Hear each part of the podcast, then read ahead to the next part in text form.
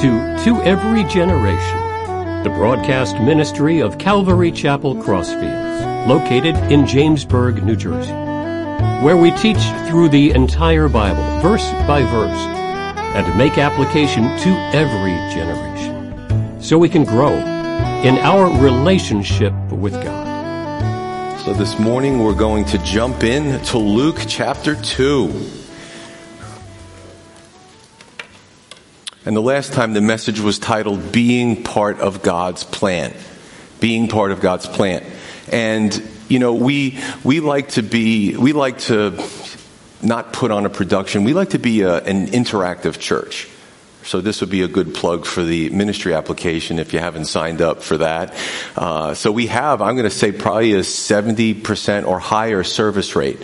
So 70% of the people in the church are serving in some capacity, even if they're serving outside of the church, which is wonderful. I mean, that's what the church is. It's a body of believers that come together and work together to further God's kingdom or to make things palatable and, and present the gospel in physical ways, emotional ways, spiritual ways.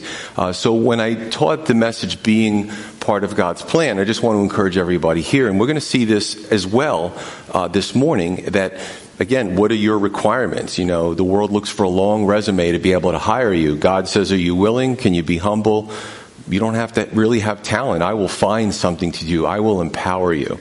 So I really enjoy teaching that. And today's message is titled, The Savior Has Come. Now, I'm not going to spend a lot of time here in my opening because there's a lot of really good apologetic stuff that we're going to go through. And, you know, as people of faith, we should know, First Peter tells us this, to have a, a, defense or a reason or an intellectual argument, spiritual argument for why we believe what, what we believe.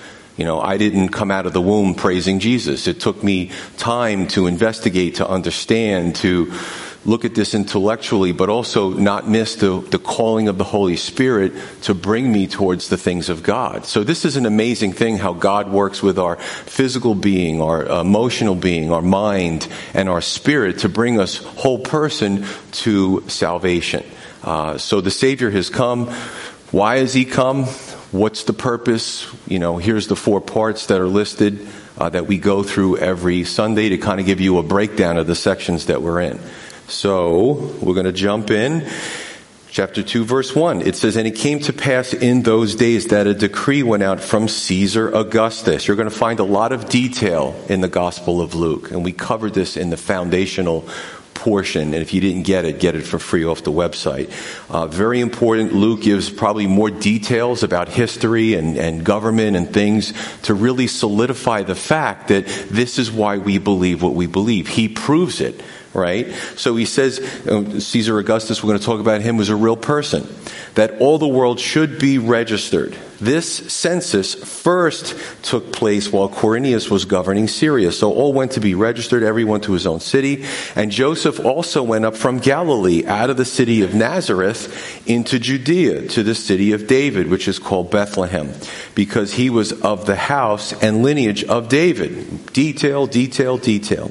To be registered with Mary, his betrothed uh, wife who was with child. So it was that they were there uh, the days were completed for her to be delivered. And she brought forth her firstborn son and wrapped him in swaddling cloths and laid him in a manger or a feeding trough because there was no room for them in the inn. So I like proving the existence of God. I'm going to have a lot of fun with this section.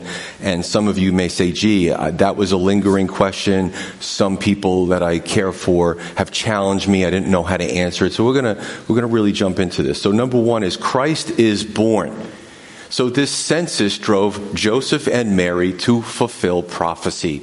Prophecy that was established, one of many prophecies hundreds of years prior. So this particular prophecy comes from Micah 5 2 in the Old Testament prophesying about the Messiah, right? How many things were prophesied about Jesus coming to the earth? When it would happen, even some of his uh, physical characteristics, who his family would be. Um, you know, you, could fake a lot of things when you say that I'm the Messiah or I'm a prophet, but it's really, really hard to fake your lineage, who you're going to come through, what line, what date of birth you're going to show up. That's like an impossible task.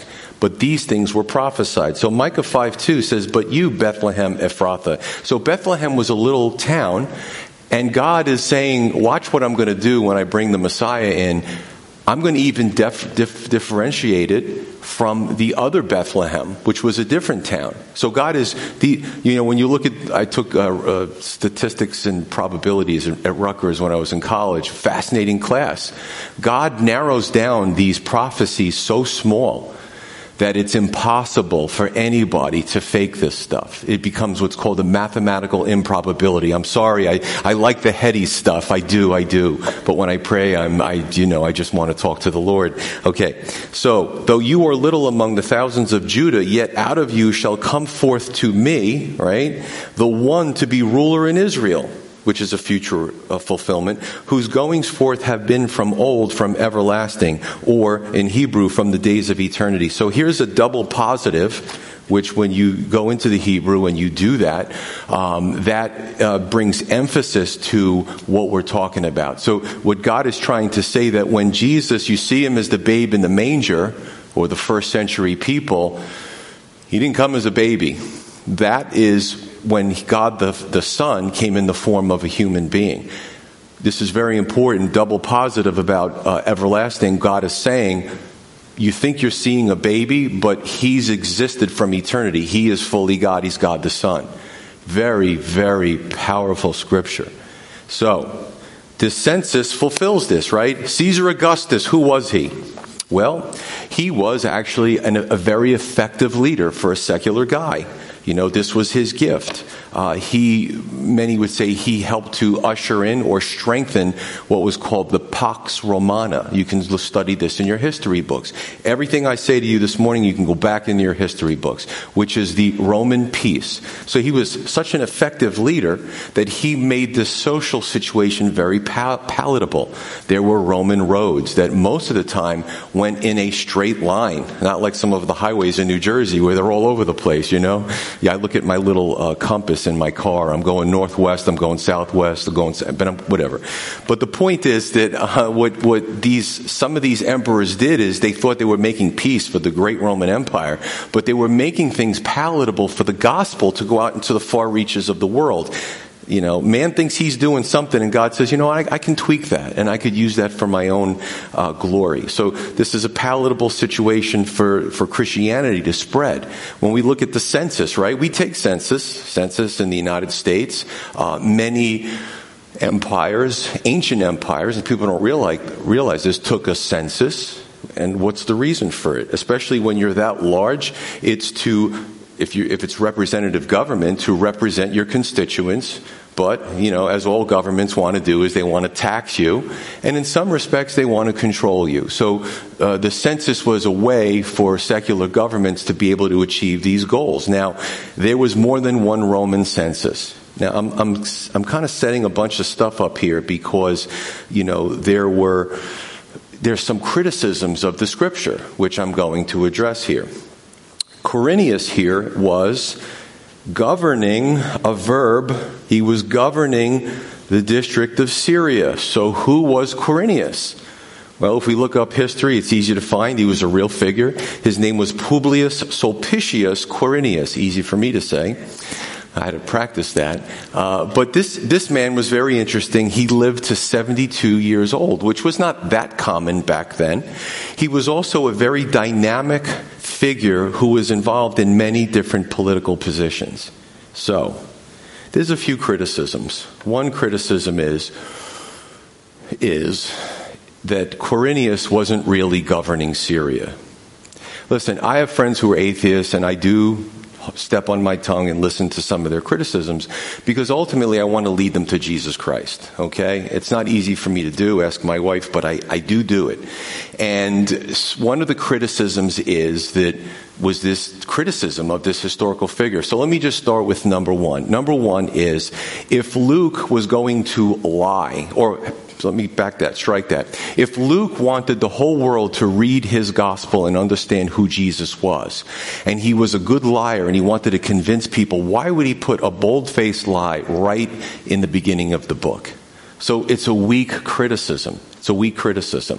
That's like me writing, I'm going to come out in 2022, write a historical work about the United States, and I want everybody to buy my book on Amazon.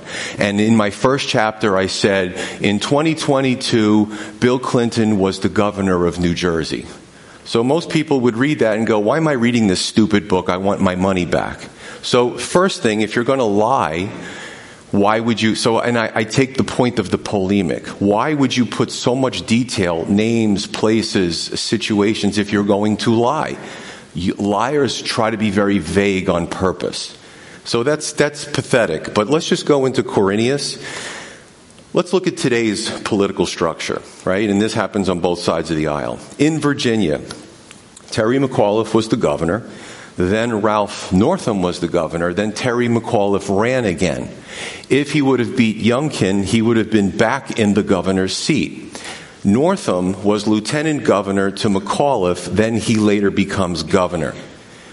Right? When we look at the structure in Washington, D.C., you can have somebody who's a staffer, who gets into a federal agency, who ends up in Congress, who ends up on the Secretary of State or Secretary of Defense, becomes a vice president, then tries to become president.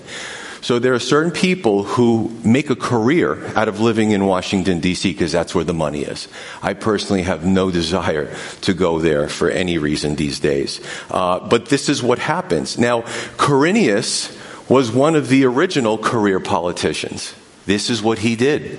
Quirinius was in the military. Quirinius was governing. Quirinius served multiple terms in the Roman government. You see where I'm going with this? So, these, listen, if you're going to tell me that God doesn't exist or there was no such person as Jesus, give me something I can sink my teeth into. Give me something that's going to tie me up and, and, and in going into research. Don't give me these weak criticisms because they don't work. The other issue was that it was a very tenuous situation, if you understand Roman politics, between the Roman government and the Jewish religion.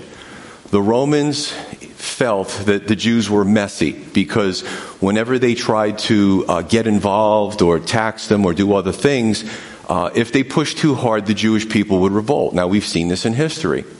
Then what the, the, the, Romans would do is they would send their soldiers in heavy handed and people would die and that would cause more problems. So Rome looked at the, the Jewish, especially Judea, as sort of a client state.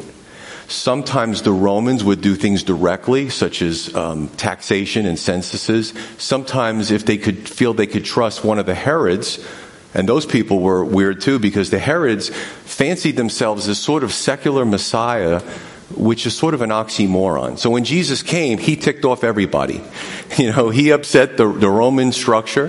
He also uh, upset the Herods and the, the religious structure, which had become corrupt. So when you start to understand this, you get, oh man, I get the picture. But if you're in the first century or the second century and you're reading Luke's gospel, in your mind, you have a picture of, yeah, I do remember when, um, when uh, Quirinius was governing Syria. And this is another thing. In times of war, and this has happened in the United States where the president is totally, uh, uh, you know, he's very busy with the war effort and the, the, uh, the vice president runs day to day operations of the country. Right? We've seen this in times of stress in the United States. So again, these, these arguments are, are very weak. Um, so, for those of you that didn't want a history lesson this morning, I apologize up front, but I do have to answer some of these these uh, criticisms. So, another topic was where was Jesus born? Now, if you look at the word manger, it could mean it's it can mean two things. It could mean a feeding trough for animals they were usually wooden and they were some, somewhat elevated and they would put grain or uh, different vegetation for the, uh, the animals to eat. But it also could mean the stall, the actual stall area, or it could mean both. So, Justin Martyr and Origen later said in their historical works that Jesus was born in a cave in Bethlehem which is pretty interesting too. I've been to Pennsylvania and some other states where these these rock formations, and they're, they're actually quite fascinating. You could live in a cave. Uh, they could protect you from the elements to a certain extent. Uh, you can be protected from invaders if you put some sort of rudimentary kind of gating system uh, over there. But it's certainly not glamorous, and I'm going to come back to that. Another criticism is there was no room at the inn. So people say, like they know, like they went back 2,000 years and, and, and found the government documents. Um, there was no Motel 6 back there, you know what I'm saying? What do you mean? There was no inn in Bethlehem. It was too small of a town. Number one, that's an assumption. Number two, it's kind of neat. And in my life, I've gotten to meet people from all over the world. And Near East, Middle East, Far Eastern people are very hospitable. In America, we like kind of like our personal space. But the culture of Middle Easterners, Near Easterners are, they want to put you up in their home. And they could be poor, but they'll share the little bit that they have with you.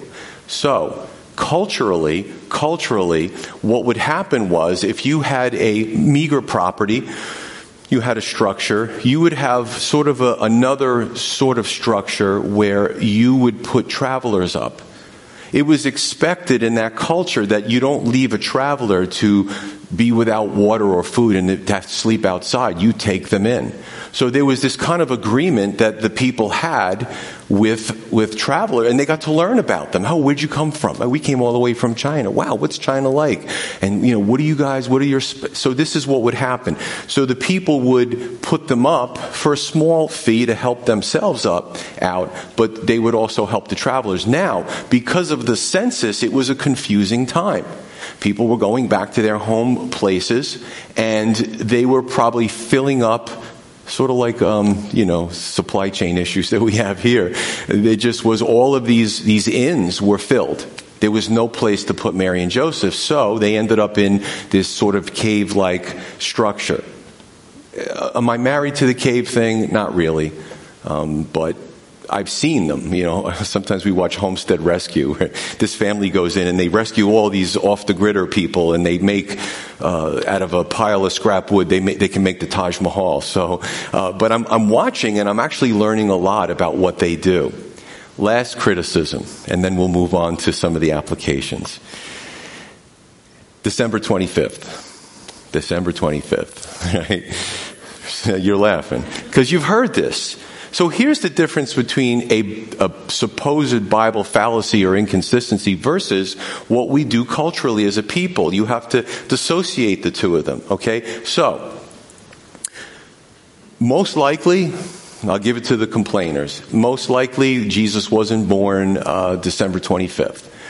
For me personally, I celebrate the fact that he was born. I'm not, I'm certainly not married to December 25th because based on my research, it probably wasn't the date it does appear that the Romans in they try to kill so many Christians, right? And they just were popping up everywhere, including in their own government. They figured, you know what? Why why are we persecuting them? Let's use them to our advantage. So it, it does appear, if you look in the history books, that the Roman government um, said to the you know the Christian culture hierarchy, we're going to stop doing this. The Edict of Toleration, the Edict of Milan, all these different edicts uh, but we're going to kind of merge our holidays together. So as a, as a people, as an empire, we can all kind of come together and we can celebrate together. So it does appear that uh, some of the traditional things that we celebrate around Christmas time, I mean, look at the commercializations in the stores and how people treat each other to get the last doll.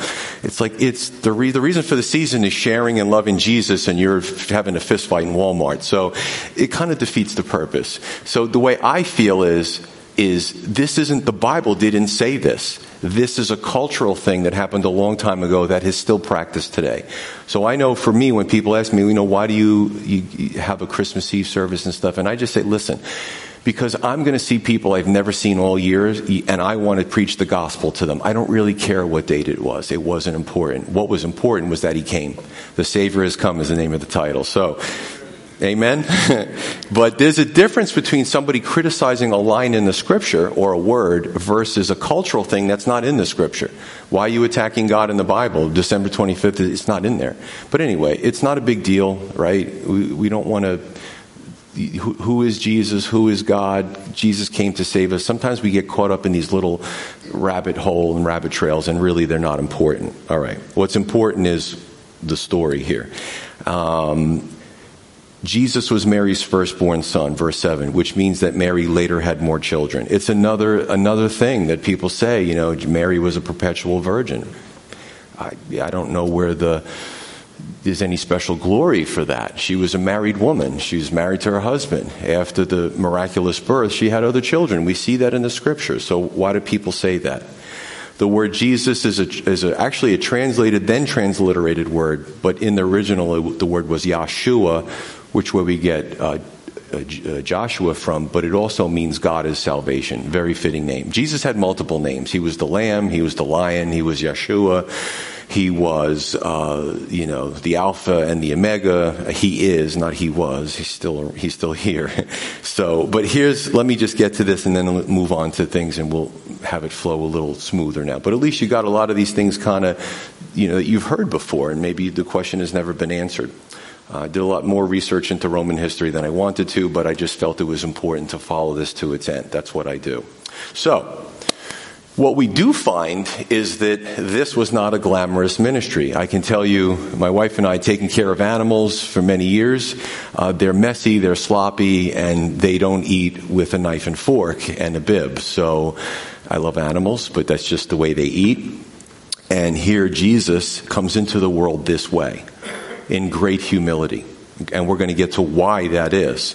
Um, but I also see that this wasn't a glamorous ministry. And we're going to talk about some of the things people ascribe to Jesus that weren't true and what the motivation is for it in some of these ministries today. But ministry is not supposed to be glamorous. And sometimes you can, to me, I think sometimes the internet is a dangerous place to find spirituality. And they find these up and coming you know, really cool and really relevant preachers and they're saying something that no one's ever said before. Well, I certainly hope it's biblical because I don't need to come up here and say something no one's ever said before. Maybe uh, it's, it's just immature to me. I, want to stick to the scripture and I want to explain the scripture to you in a way that you can digest it and apply it. So you got these guys and people, they quote them, they put their, their quotes and their videos on their social media walls, and some of them are heretics. The, when you get deeper into their ministry, you find their belief in God is completely wrong, but they don't care because they're making money and they're famous. So you got to watch that stuff. You got to be discerning. Um, I don't know why glamour has to be attached to the things of Christ because it never was since the beginning. So let's continue. You know, ministry can be messy. You know, some of these ministries, they, they'll never do a funeral, they'll never sit down with somebody in counsel. Um, when you get deeply involved in people's lives, all of our lives are messy at times. But some of these guys, man, they just, they don't want any part of it because they don't want the messy part. They just want the famous and the money part. So I, I reject those, those ministries. Verse 8, continuing on. It says, if it's good enough for my Lord, it's good enough for me. Now there were in the same country shepherds living out in the fields, keeping watch over their flock by night. And behold, an angel of the Lord stood before them, and the glory of the Lord shone around them, and they were greatly afraid. And the angel said to them, Do not be afraid. Let me stop there. So you see, whether it's Joseph, Mary, Zacharias, the angels are often, when they appear to humans, they try to comfort them, saying, I'm not here for judgment if you saw an angel, not like those old Renaissance paintings, but they, if we actually saw an angel in their true form, we would be frightened because they're just powerful creatures and they do the Lord's bidding. So when the angel would come, and we keep seeing this, and show up to a human, they would have to just get, get them at ease because there could be a panic that the, the details in the Bible are amazing. He says, For behold, I bring you good tidings of great joy, which will be to all people. For there is born to you this day in the city of David a Savior, who is Christ the Lord. And this will be the sign to you. You will find a babe wrapped in swaddling cloths lying in a manger. And suddenly there was with the angel a multitude of the heavenly host praising God and saying, Glory to God in the highest, and on earth peace, goodwill towards mankind. So two out of four is the shepherds are informed. Now, research, right? Um, you can, uh, maybe not a lot has changed, maybe a little bit of technology has changed, but, you know, shepherding is a, it's an outdoorsy, uh, it's, it's roughing it type of uh, occupation. It was back then, it still is today, although there are some modern methods that, it, that are used.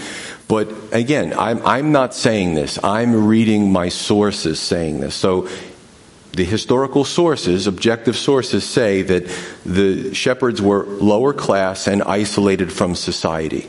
Didn't mean they were bad people. Even in American culture, we're starting to see a class system develop. This is what humans do to each other. So, in that culture, and I'm going to go into why they were looked at it like this, the occupational hazards of their of what they do, but they were humble and simple people. So what does God do? He reaches the forgotten ones.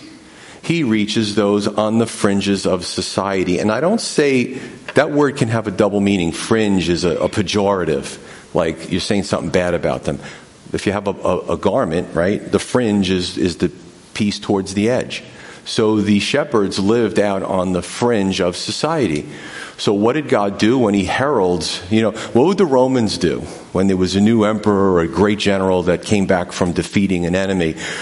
They would have a parade and the aristocrats would get the front seats and the peasants, if they could even see what was going on, they would be in the back. God comes and the savior of the world comes in and what does he do? He reverses it. He gets those on the fringe of society to see them first if there's a sub theme that I can really try to impress upon you, if you're struggling this morning here or on the live stream and you look at your life and you don't think that it's worth much, God is always looking to reach those, right, who are the humble, who are the poor in spirit. Amen? You know, you, you really got to be encouraged with that one. If you look at everything he does, don't just look at the story, don't just look at the historical account, look in the mirror. If you're going through something right now, you know, God loves you. He hasn't forgotten you. But we as humans tend to think when things are going bad that we're, we're a problem, that we're worthless. Nobody would want me anyway. Well, that's not God's attitude. Amen. So I, I, just want to make sure that we, we start to weave that through what we're seeing as we're reading it. Um, ironically, when you look at the shepherds, right, you know, shepherds out in the field back then and today. I saw it was a video of three shepherds and, and all their flocks were mixed. And then each shepherd, each three shepherd goes into their enclosure and they start, they have a unique call to their sheep. And all of a sudden you see this big mass of sheep start to separate into three parts into the enclosures and not one of them went to the wrong place. Isn't that amazing? Shepherds, they, they had no clue the people, onlookers, it's so amazing. We look at stuff that God does and we, we have no clue. And then we'll look back and go, oh, it makes sense now in hindsight. So the irony to this is that God is the good shepherd, right? We look at this in the Old Testament, we see it in the New Testament. Verse 13, there was a heavenly host. So it almost seems like now the humans are, they don't have anxiety, right? They're cool. They know the angel isn't going to hurt them. And all of a sudden the, the curtain is removed and there's a host of angels rejoicing in the things of God. Boy, if the whole human race could, could really understand this, we wouldn't have the problems we have. We, po- poverty would be eliminated, I believe. A lot of things would be eliminated. So you wonder why they left their flocks to go to where this was happening. You see, the, the shepherds weren't socialites. They didn't go visit people. They didn't have nice clothes to wear. Oh, I think I'm going to wear something nice after I take a shower and, and blow dry my hair and shave. It doesn't happen like that. So the shepherds weren't socialites, but boy, after seeing that, they're like, all right, let's get, get the young proteges to watch the flocks. We're going over there to see what's going on. So you see how everything fits together below the surface, right? Verse 14, where is this peace? Now, I talked about this at our, our Christmas Eve message, and people will say, and they'll say to me, well, but where's the peace on earth? Here's the catch it's always available. However, you look at the human race and it keeps becoming more what I would call post Christian. And some of my Christians go, don't say that. Well, we're starting to see it. We're starting to see groups come up and reject the things of the faith. So it's an inverse relationship as, as the United States, Europe, and other places become more post Christian, the peace will start to wane right? Look at the crime rate in the United States. Look at the, the division, the balkanizations uh, of the United States. How much more can we take before we break apart? But because the, as, the more the Prince of Peace, he's got the peace, he owns it, he is it, and we're saying, now we don't want you. And now we can't understand why people are fighting all the time. It's really not that hard to figure out. Um, I don't know, I'm not the smartest guy around, but I did a little study on 2021. And what I found was and I rounded it off, over 60 countries in the world and over 400, big number, militia groups and armies combined are embroiled in war and conflict today. That's a lot, man. Was there ever a, a, point in time, a week, when nobody in the world was fighting against somebody else? This is the human condition. What are they fighting about? A piece of land? You know, uh, uh to, to get, they got a, somebody offended them and it just started to spiral. You should look at the events in World War One, which was the precursor to World War Two. It could have been abated, but everybody was on edge. So this one, this one uh, situation just snowballed out of control. And between two wars, um, I think between both wars, 100 million people lost their lives. Imagine that, right? So, do we need peace? We certainly do. We certainly do. Now they're talking about, you know, what's in the news all the time Russia and Ukraine, right? Uh, China and Taiwan. Not to mention the lower profile, under the radar conflicts and wars. We really need the Prince of Peace as a human race. So, we continue. Um, and I'll just leave these two points and then I'll go on to the next group of scriptures. But the Pax Romana, here's the irony here.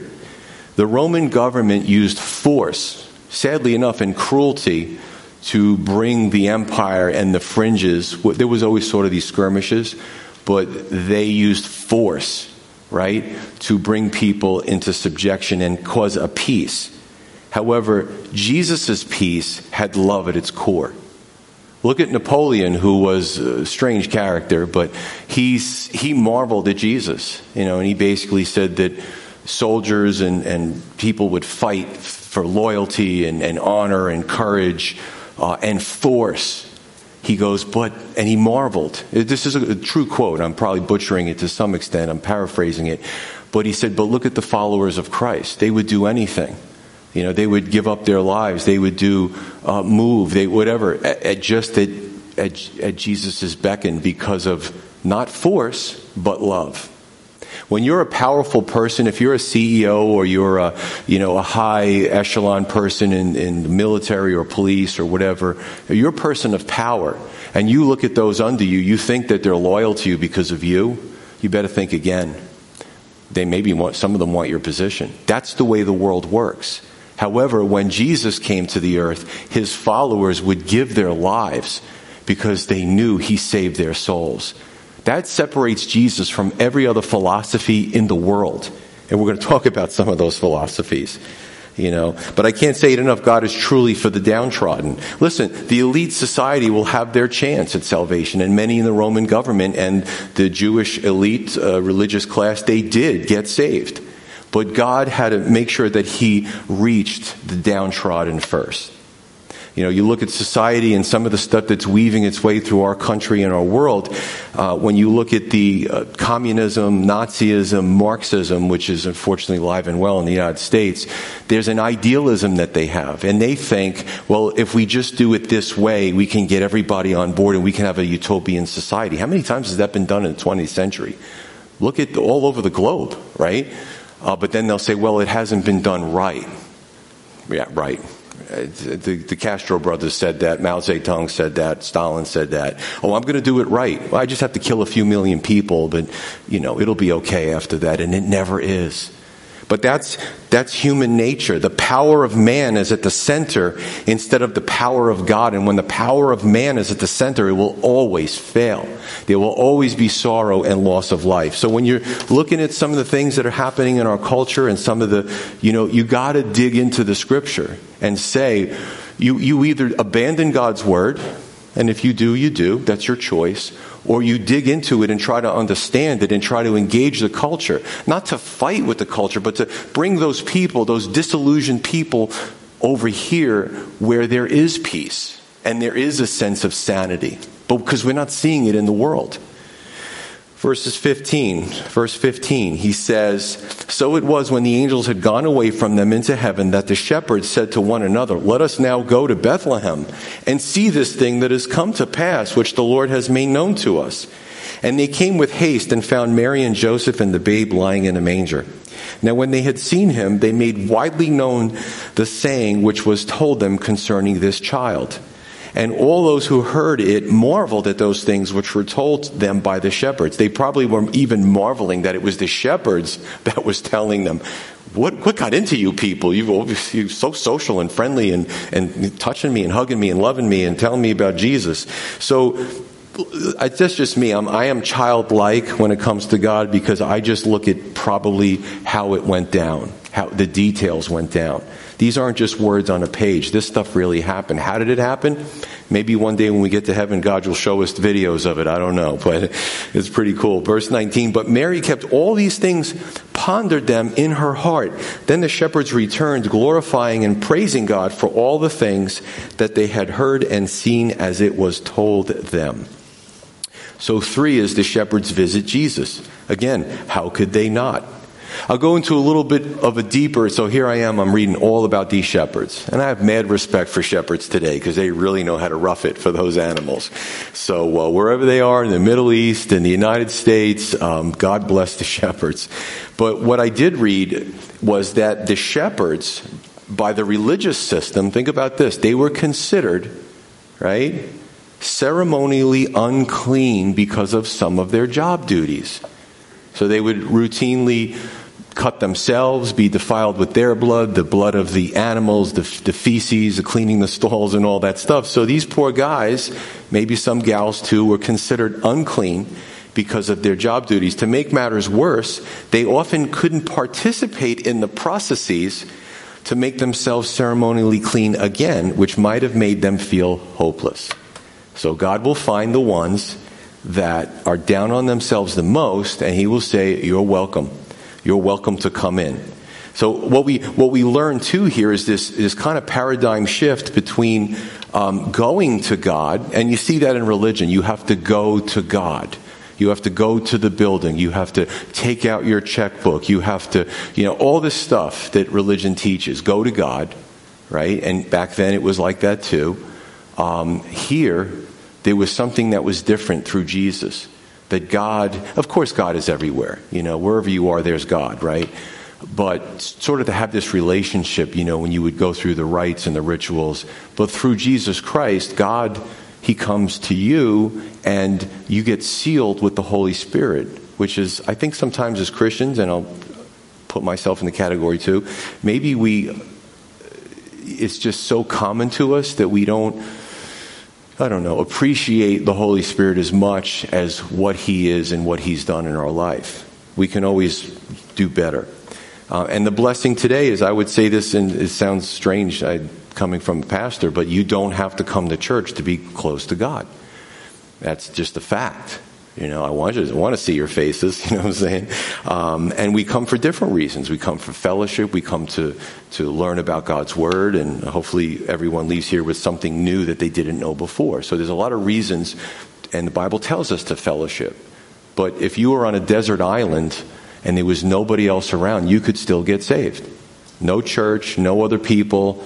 God will find a way to work it out so that you could come to Him. You know, that's the beauty of God. Um, so, verse 17 through 20, very unusual for shepherds to herald a child king, but again, God will use the unlikely in furthering his will. Verse 19, Mary pondered these things in her heart. Do we see this a lot in the scripture? You know, Mary, she's a, a, a remarkable figure. When she speaks, you know, she, she says little, but there's so much depth to it. And then the Bible tells us, well, here she's not speaking, but God's saying, let me tell you what's going on in her heart. So I love this about Mary because Mary, Mary has faith in God. But she doesn't know how all the pieces are going to work themselves across the board. And aren't we a lot like Mary? As your pastor, I see things, I know things, I know what the scripture says, but I wonder how God's going to get from A to Z. he doesn't, he doesn't fill me in on all that stuff, right? So we ponder things in our heart too. We see, we know God exists. We know He's real. We see Him work in our lives and the lives of others. But sometimes we have questions about the, the mechanics of it, right? Uh, so I, I love that about Mary. There's just such a realness to her. So if you haven't figured it all out, be of good cheer because Mary hadn't figured it all out either. Verse 21, last few verses. It says, And when eight days were completed for the circumcision of the child, his name was called Jesus or Yeshua, the name given by the angel before he was conceived in the womb. Now, when the days of her purification according to the law of Moses were completed, they brought him to Jerusalem to present him to the Lord. As it is written in the law of the Lord, every male who opens the womb shall be called holy to the Lord. And to offer a sacrifice, three things going on here, according to what is said in the law of the Lord, a pair of turtle doves or two young pigeons. So this is the last verse for today, but it's very powerful. So th- uh, four out of four is the law is fulfilled. Now, what do we see in the scripture? We see purification rites we see sacrifices, and we see the circumcision of the child. And some have questions about, well, isn't this the new covenant? This is really a transitional period. You know, even John the Baptist was an awesome figure. Jesus tells his followers what, what a great prophet he is. And I don't think John saw himself that way because he kind of bridged the gap between the old covenant and the new covenant. He, he, and, he, and he leveled the field and uh, metaphorically uh, lowered the mountains and raised up the valleys so that Jesus could be unencumbered. Right? We're going to look at some of his uh, teachings, John the Baptist. Very powerful, powerful figure. Uh, but this was a transitional period. Even the book of Acts. A lot of people, a lot of Christians I know say, you know, I, I read the book of Acts and I scratch my head. I don't understand this, I don't understand that, because you're seeing a transition take place right? The, the wholesale sealing of the Holy Spirit, the, the Holy Spirit empowering people. Some of these would, would be called unusual miracles. Why were they there? Does that mean that we could do stuff like that? So I, I taught, I taught Acts a few years back.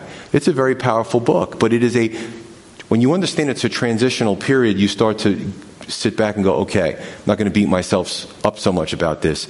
It's a transition. Transitions are tough to follow, right? But it's but it's good. It's it's raw. It's real. All of these things. And sacrifices. Leviticus 12. This goes back to and this again, we can't miss this. A pair of pigeons was sacrificed. That was the sacrifice of a poor family.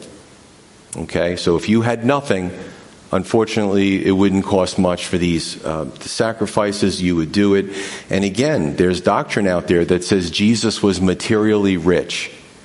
Now, why do you think preachers preach that? Because they want to be materially rich, right? But that's a lie.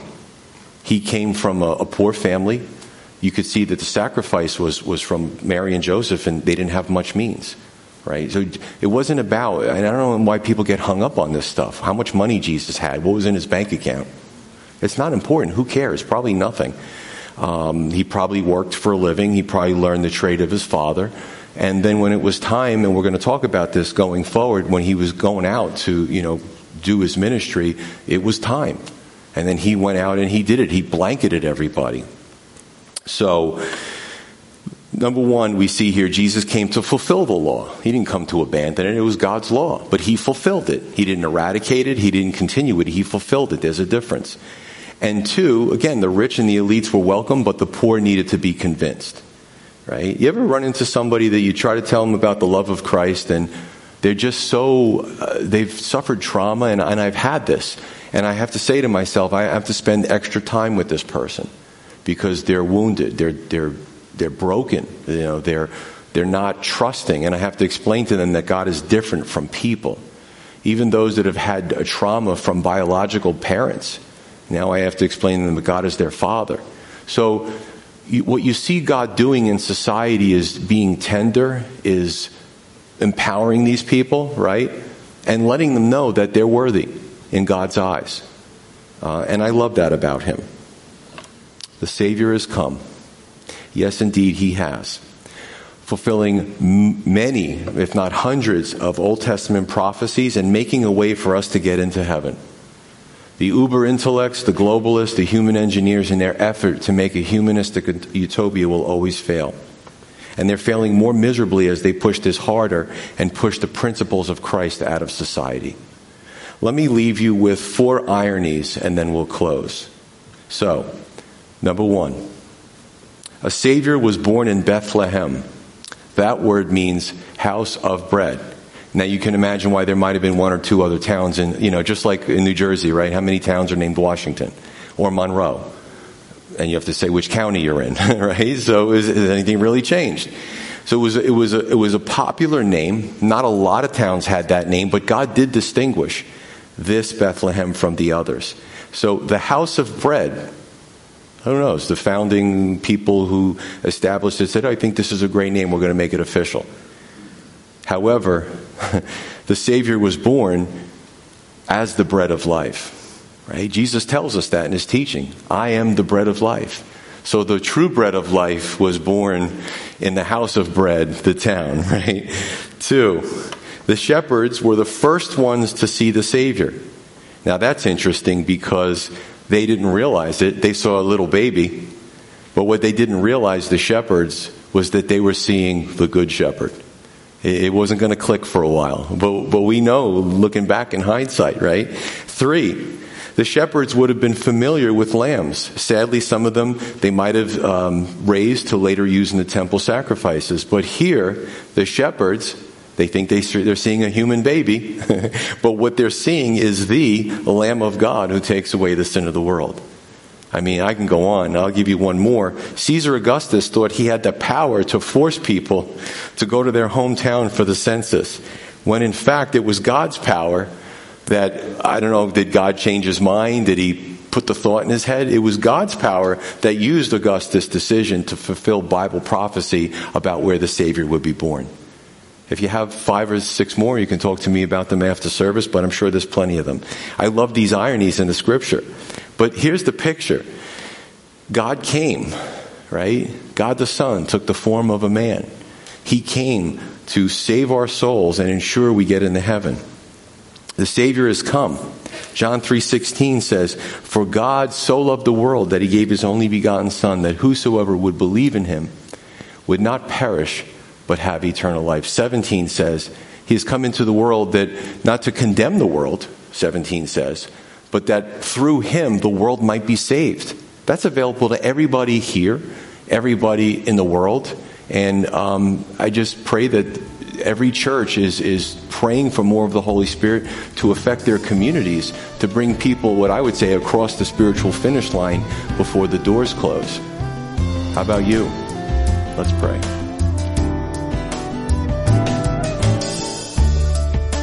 You've been listening to To Every Generation from Calvary Chapel Crossfields. We meet for Bible study Wednesdays at 7 p.m. and Sunday service begins at 10:30 a.m. On Sundays we have children's church for all ages, in addition to infant and nursery care. You can find out more about the ministry here at Calvary Chapel Crossfields by going to www.cccrossfields.org, where you can also watch or listen to previous messages. If you have any questions or have a prayer request, please email us at contact at cccrossfields.org. Thanks for listening, and may God bless.